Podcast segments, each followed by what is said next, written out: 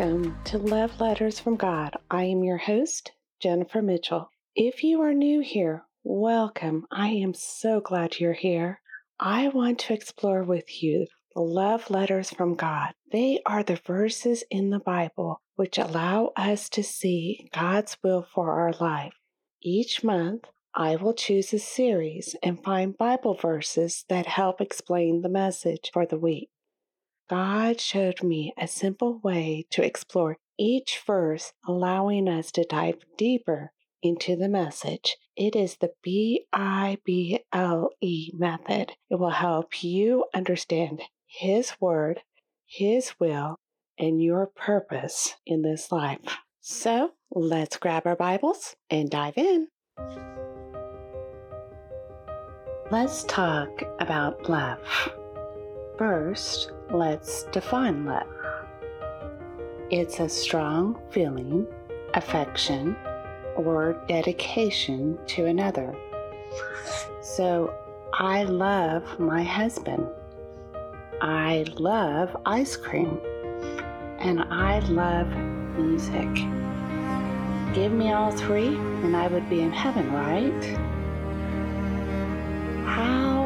Does God define love? Love is kind. It does not envy. It does not boast. It is not proud. It does not dishonor others. It is not self seeking.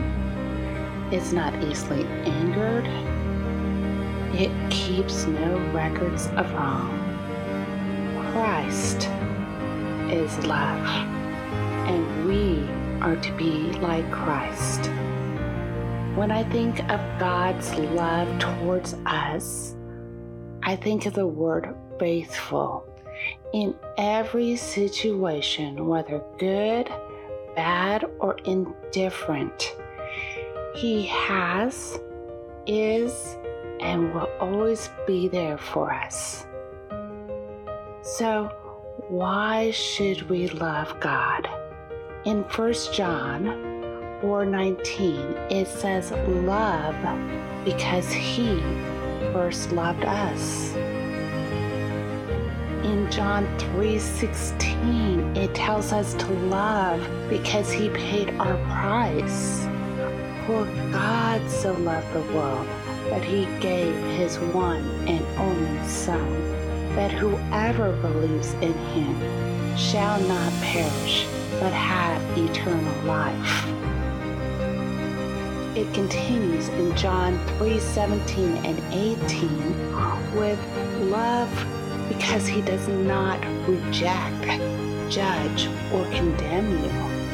For God did not send his Son into the world to condemn the world, but to save the world through him. Whoever believes in him is not condemned, but whoever does not believe stands condemned already because they have not believed in the name of God's one and only Son. In 1 John 1 9, it says, Love because he forgives. If we confess our sins, he is faithful and just and will forgive us our sins and purify us from all unrighteousness.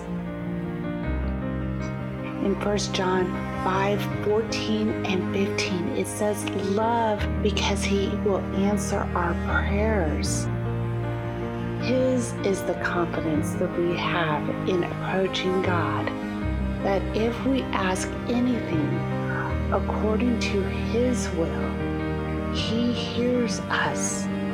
And if we know that He hears us, whatever we ask, we know that we have what we asked of Him. In Matthew 6, verses 31 through 33, it says, Love because He provides for all of our needs. So do not worry. Do not ask, what shall we eat? What shall we drink? Or what shall we wear? For the pagans run after these things, and your heavenly Father knows that you need them. but seek first his kingdom and his righteousness, and all these things will be given to you as well. And finally, in John 10 28, it says, Love because we are His. I give them eternal life, and they shall never perish. No one will snatch them out of my hands. My Father, who has given them to me, is greater than all. No one can snatch them out of the Father's hand. Are we the same towards God? Or do we stumble when God doesn't give us what we want when we want? Do you say, I hate you, Lord, when a difficult trial has been put on you? We need to work on our love towards Him He's never given up on us, and He will never give up on us.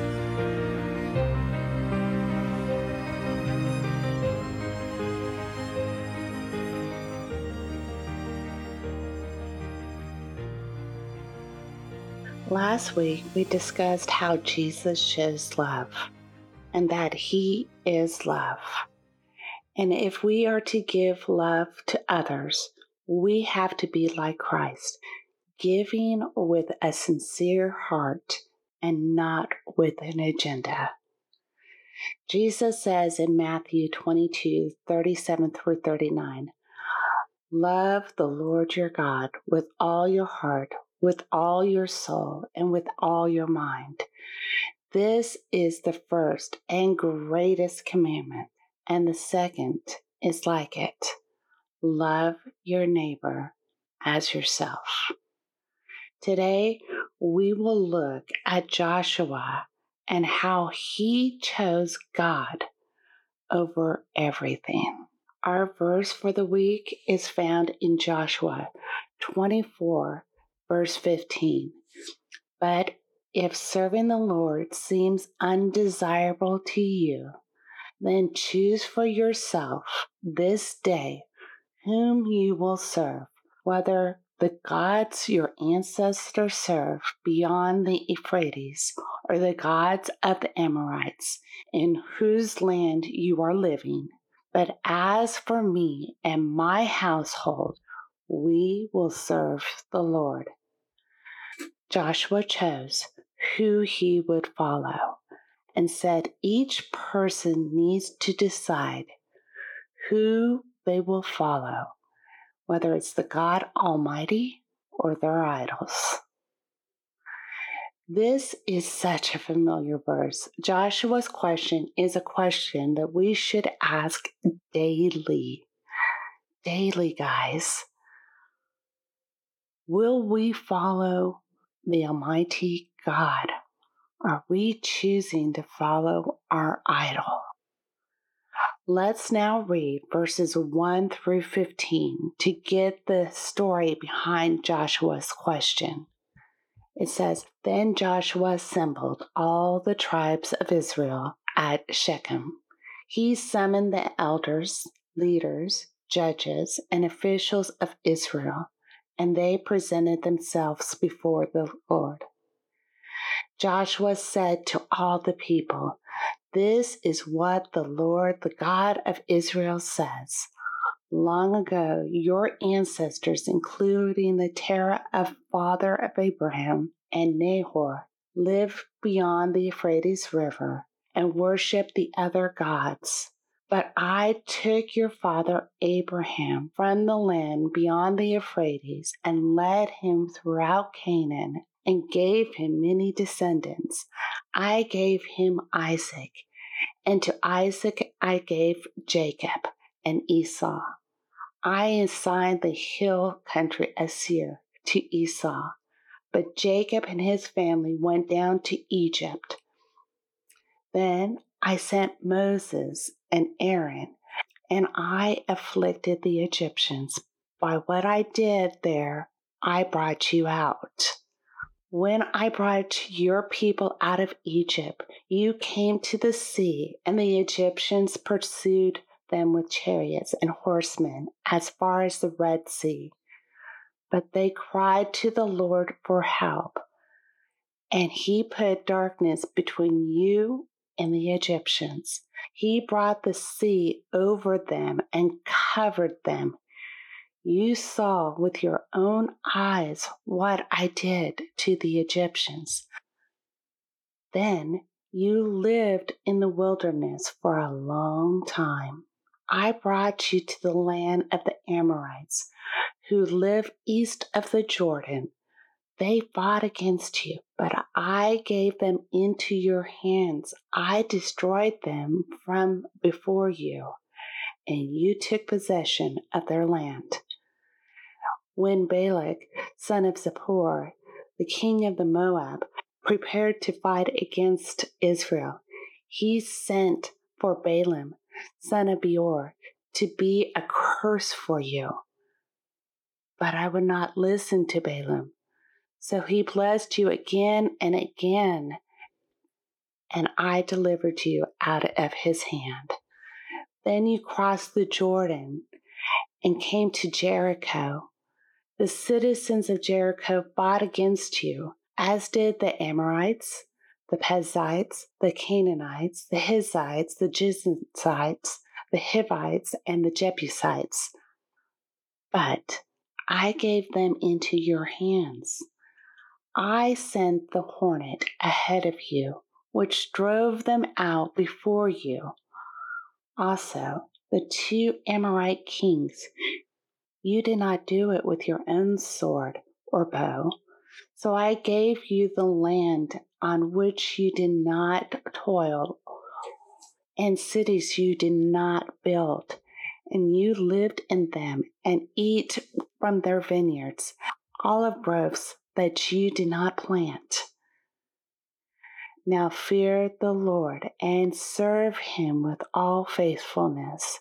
Throw away the gods of your ancestors. Worship beyond the Euphrates River and in Egypt and serve the Lord. But if serving the Lord seems undesirable to you, then choose for yourself this day whom you will serve, whether the gods your ancestors served beyond the Euphrates or the gods of the Amorites in whose land you are now living but as for me and my household, we will serve the Lord.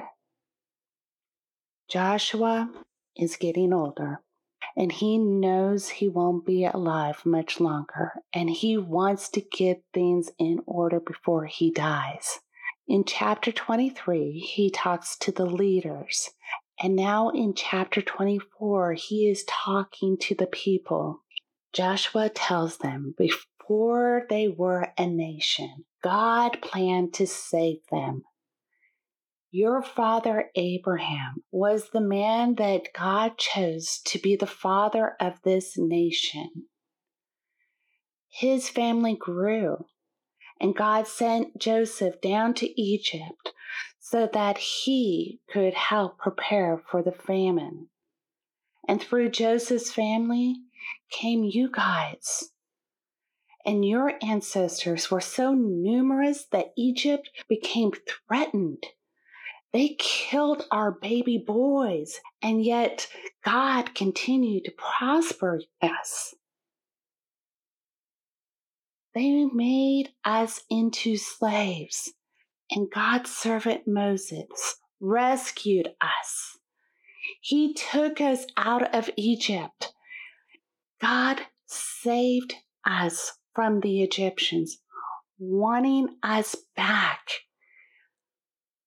God was with us the whole time in the desert. When we were hungry or thirsty, God fed us. When we were frustrated, God consulted us. And when we were unable to fight, God fought our battle. He gave us this land. full of milk and honey. Through Joshua, God is reminding the people He was there in the beginning. He is still with them now and will continue to be with them after they pass. In verse 14, it says, Now throw away your gods and serve the Lord. We need to stop putting something before God. I can't go to church because I have to go to work. My kids have their sport. I want to party the night before. I'm too exhausted. I understand that there will be times that we will have to sacrifice our fellowship with one of these situations, but not as often as we do. These excuses become the reason why we don't go, period. Don't let these excuses consume your life that God isn't priority one. If you can't go, always watch the sermon online. Stay connected with your Christian family while you are gone. When you are connected to God and His people, you feel like life isn't the same when you're not at church, and you will need to go the next time. And before I get some hate mail, there are plenty of church activities throughout the week where you can fellowship and get some quality time hearing and studying God's Word in church. When you go to church, you are making God priority one, saying that I am setting this time aside for God. Let's break down our verse. But as for me and my household, we will serve the Lord. Now, God wants them to respond. Will you choose to follow the constant God, or are you going to follow the things you call as gods but are worthless? Joshua, as the leader, takes the lead. He says, I have made my decision. I choose to follow the mighty, everlasting God. We too need to choose. We need to declare it and let nothing get in our way. Don't get distracted by worldly influence. Don't let its power be your master. Don't even let your family distract you. Remember, God is first, family is second, then work, and then everything else. But what about me, you ask? When you are in communion with God, you take care of yourself. Pleasing the Father is walking in step with the Son, and the guidance of the Holy Spirit will give you the everlasting joy, peace, and patience every day. It's a win win. I encourage you to make it a point to spend time with Him in daily prayer, in His Word, and through worship. Doing this pleases God and it changes you for the life that He has planned for you. As we wrap up, I want you to walk through each day, finding the blessings that God gives you to remind you of His presence and give love and adoration in all times, in all situations, and above anything else.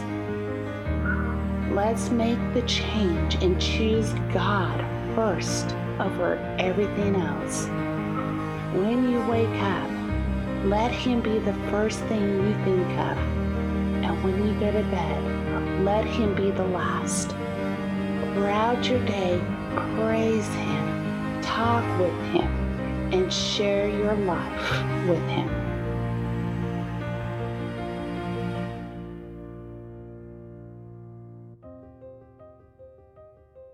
Thank you so much for checking this out.